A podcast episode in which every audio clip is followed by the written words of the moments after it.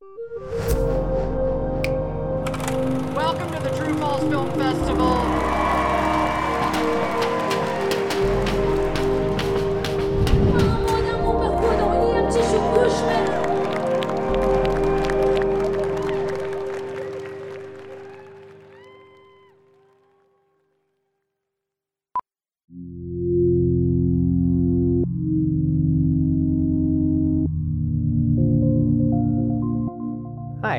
Welcome to the True False podcast.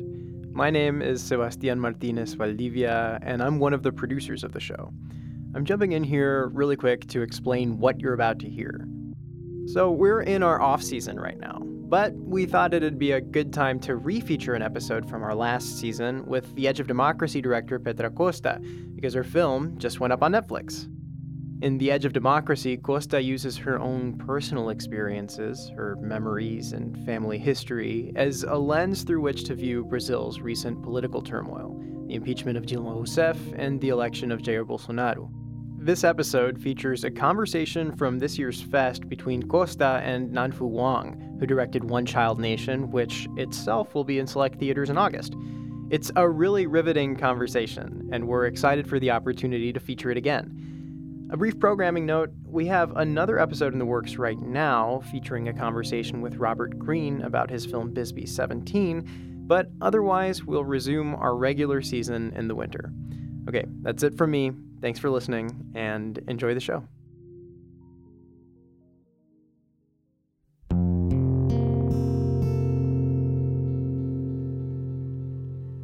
Welcome to the True False podcast, presented by KBIA. I'm Allison Kofeld. In this episode, we're bringing you another field session, our annual conversations with filmmakers.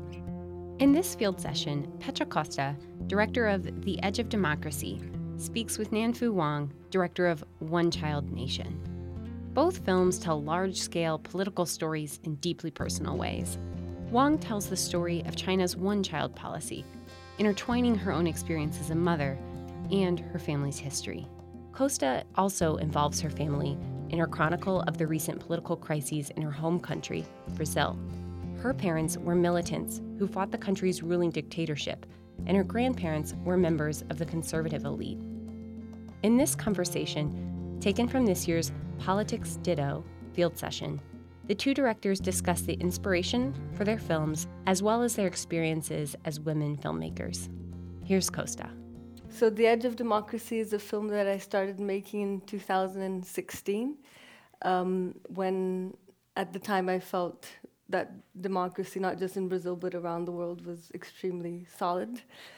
And I think it, it's amazing how in that year so many of us understood that that was not the case. And the film comes from a desire first to document what was happening in Brazil, uh, which was which was the country entered into a political crisis in an extremely fast pace, and I filmed that in the streets in Congress and also in the presidential uh, residence and with the presidents. So we had three presidents from 2016 to to today: Dilma, her vice president Temer, and Bolsonaro, who was a military reserve um, who was recently elected and the film uh, is about that and connecting that to my own personal history and to my memories and uh, of the country. Wow, that's great. um, so, One Child Nation is about China's one child policy, which was in place for over 35 years and uh, similarly ended, which is funny, in 2016, uh, the time that you started the film. And that was when I started thinking about the film because when uh, the one child policy ended, there was so much media coverage, both in China and around the world. Although in China, it's much more celebratory, saying that the one child policy has contributed to the economic progress and people's basically happy lives mm, right now. And in the international community, similarly, uh, there were a lot of report headlines saying China ended the one child policy and the era is over and it got me thinking really like the is now two child policy is not very different from one the number is different but still remains government control so i started thinking about it but at the time it wasn't clear how this could be a film or whether I would be able to make a film on it. it is more of like a topic that I couldn't stop thinking. And then in 2017, February, I became pregnant. And suddenly, a lot of thoughts and memories and things that came back to from my life in China because at the time I already lived in China, in America. I moved to America in 2011. So my early life, my childhood, and everything, the thoughts was unstoppable. And being an expectant mother and then later on becoming a mother made me think a lot about the families, mothers and children who were affected by the one child policy. And I felt for the first time very close to them and then decided to go back to China and make a film about it and to see what really happened and what it meant to people who lived under the policy for decades. yeah, I think like both of our films are very personal. And when I was watching yours, I was amazed by how well you achieved, you know, like by tackling such a vast and complex topic in politics of the, the country and distill it into a two hour film and mm-hmm. made it very accessible and understandable to people whether who are very familiar with Brazil and, and get a, such a intimate close look at the policy from its inside, uh, or people who has no prior knowledge to Brazil, but still, which like I think for me is like I didn't understand much about it, but then after watching a film, it feels like such a massive um, scale of depiction of the current pol- political and even the past and the future. Like I felt I could get a clear picture to that, and just wonder how you achieved how you achieved that it's hard. It was the biggest challenge when I was thinking about my film before I even started, because it's a policy that affected millions of people. And how am I gonna talk about it if I select interview characters?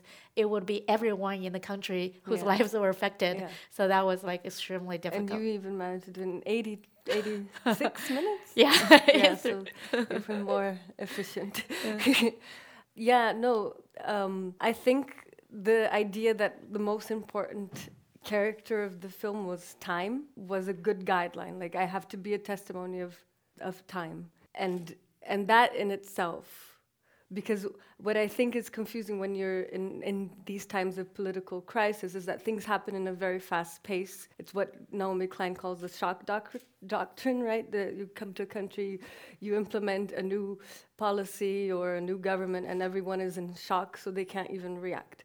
So that's what happened there. So what do you do when you're in shock? First, you have to retrace time, right? Retrace what were the events that happened that destabilized the country. And that's what I tried to do.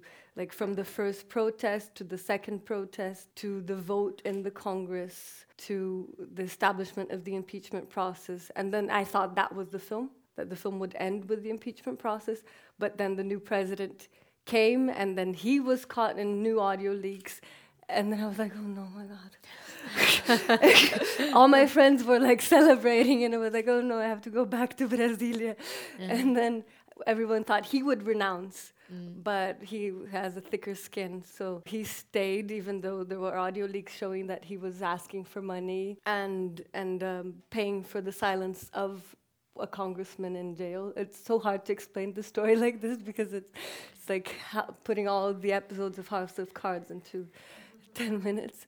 Even House of Cards said that it, they couldn't compete with the level of, of turning points that Brazil had. And then Temer, who was Dilma's vice president, who had plotted her impeachment, was then, yes, caught in this audio leak. And then he, his term ended, and there, were, there was a new election. And when no one expected the congressman that I had been interviewing because he was the most abnormal congressman in, when the impeachment vote was happening suddenly became president. The congressman who took me to his office and said that if it depended on him, um, all the people that fought against the military dictatorship should have been killed, and that I thought would have included my parents, my father who is here, and and so yes, both my my parents were very active uh, in fighting the military dictatorship in the 60s, 70s, and my father then became a congressman in the beginning of the establishment of Brazilian democracy,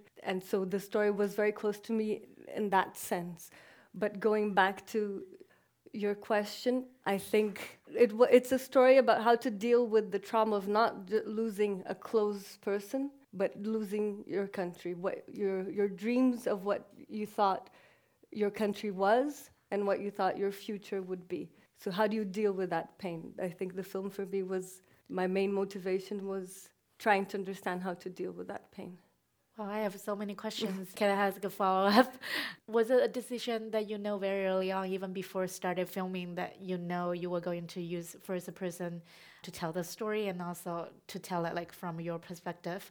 Or it's something that you realized later on? Could I ask you that question? Question two. And then, uh, and then we come, and then I'll answer it. Okay, we'll compare it's a notes. question I have for you for sure. Yeah, I think it's interesting because we all like our films are so political and Yeah. also at the same time so personal. And Nanfu interviews her family in her film, and it's amazing what you discover there.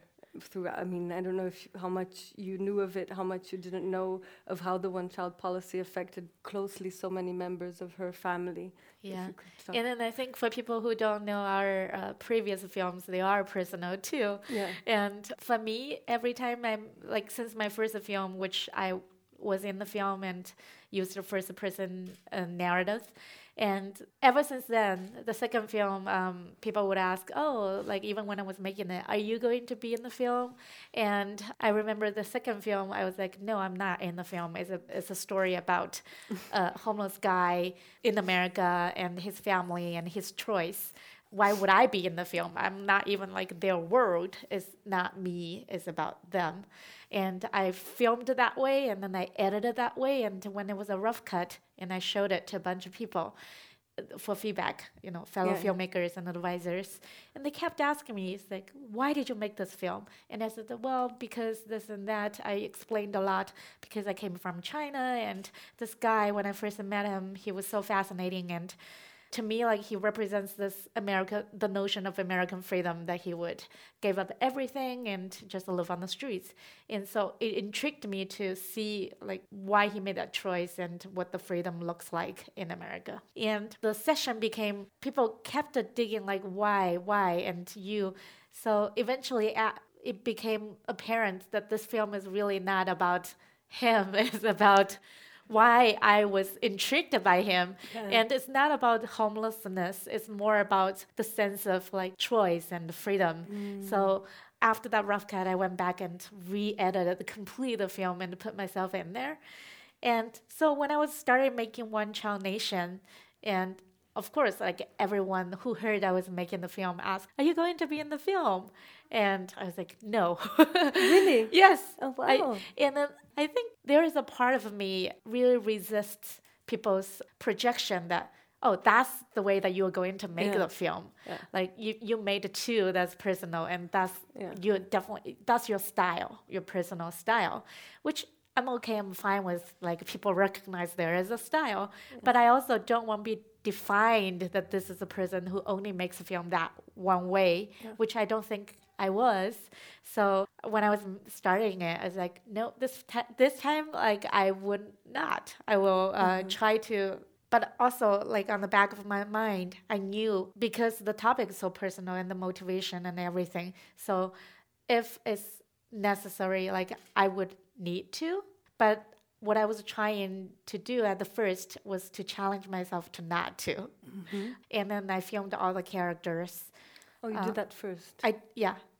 Well, I filmed the conversation between me and my mother as one of the very first interviews, basically to try to understand the time, how how was it like when she gave birth to me? How was it like when she was my age? And then I interviewed my grandfather, which you did too.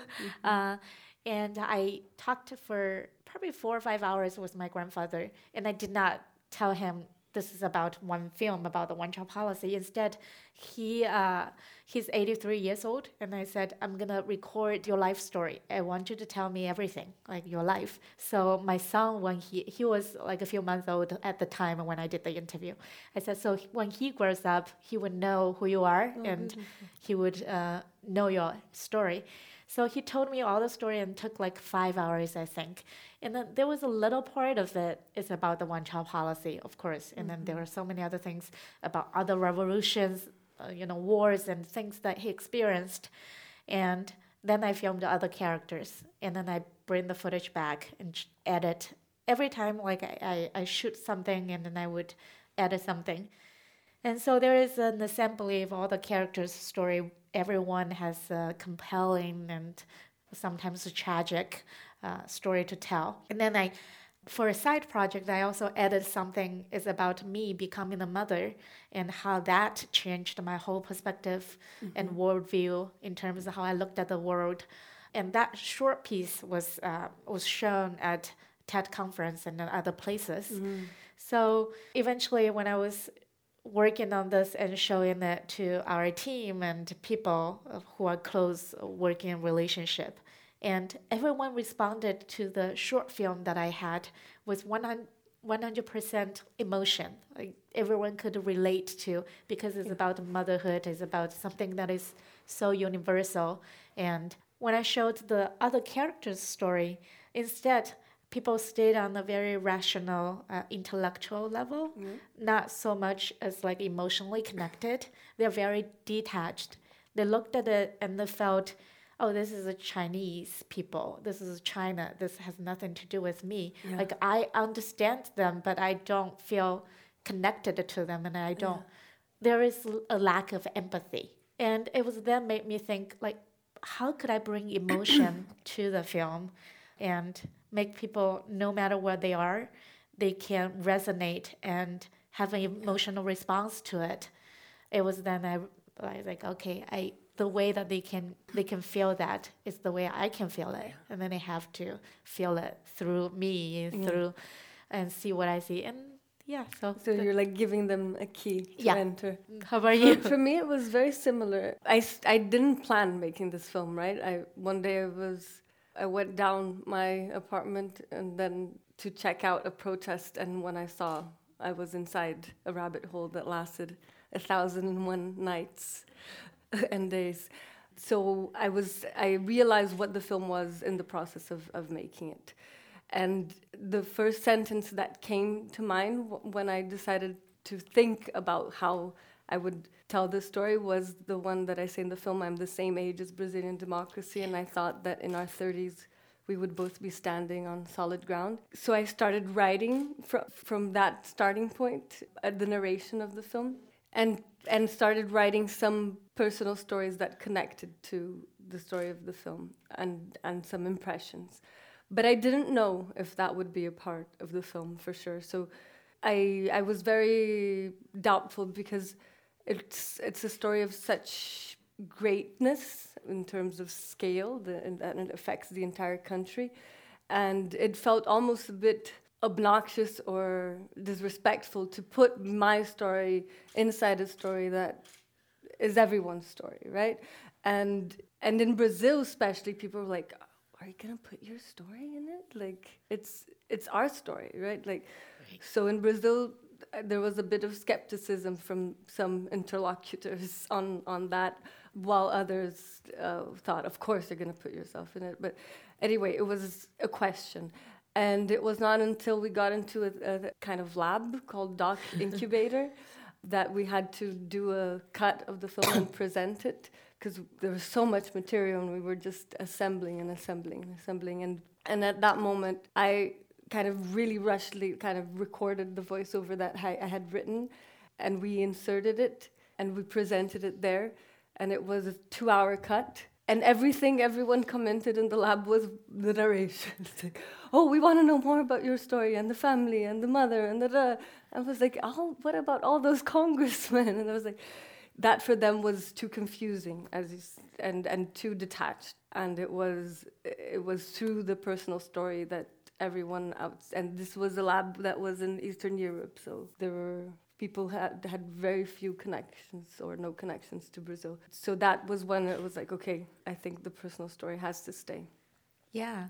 Yeah. And I similarly, I think there were some anecdotes that I have about my life, my childhood, which I took it for granted. Like I didn't didn't think it was anything special. Like for example, in the film beginning, I explained the meaning of my name, uh, Nanfu, which Nan means man, and Fu means pil- pillar. My family wanted to have a boy that's the pillar of the family. And when I was born a girl, it was like, okay, no, no matter what, name her Nanfu. and so, Yeah. like, this was like things that I knew my whole life and Yeah. nothing special. I, I felt like it was almost something I thought it was amusing. But then when I started telling it like to people here and people was like, What? Are you not gonna put that in the film? And it's like that seems like too self-centered. Like, am I gonna uh, put that? Mm-hmm. So it was interesting to me, like what things that I think sometimes I feel very close to my story, and doing the first-person film in a way couldn't see like something that could be interesting to others. This film, in particular, the motivation, inspiration, and so many about it is me becoming a mother and being the mother. And I think my child is uh, 18 months old.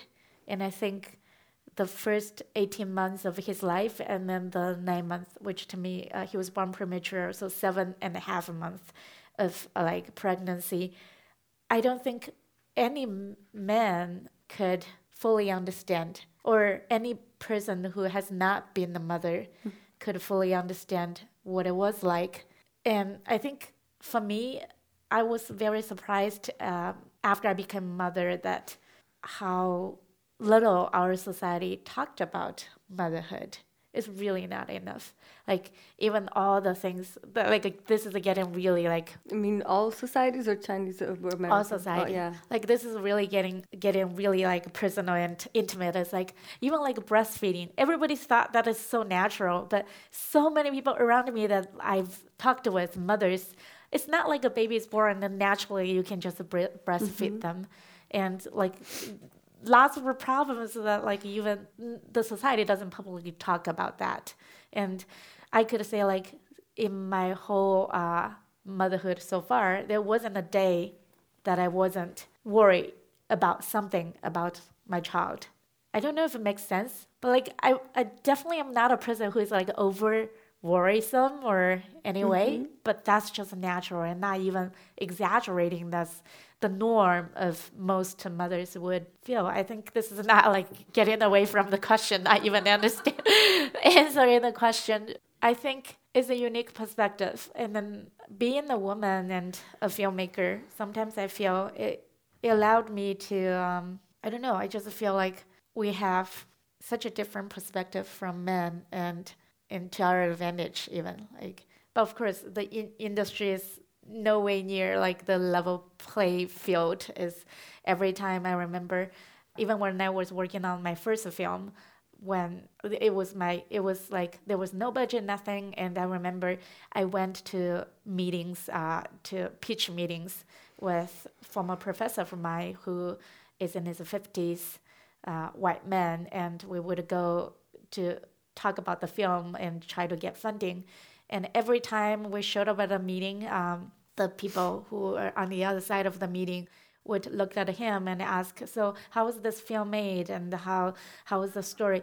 Even though everyone who read about a little bit of the story knew it's a Chinese story and knew he has not been there, and I was in the film and it's my country. It's so apparent that if you saw the if any of you saw the film, you knew like it has nothing to do with outside of China, but they would still turn to him as like, tell us how this film, like how what was the process, and then I would answer the question, and then when I answered this question, they would turn to him and ask another question, and then I would ask the question.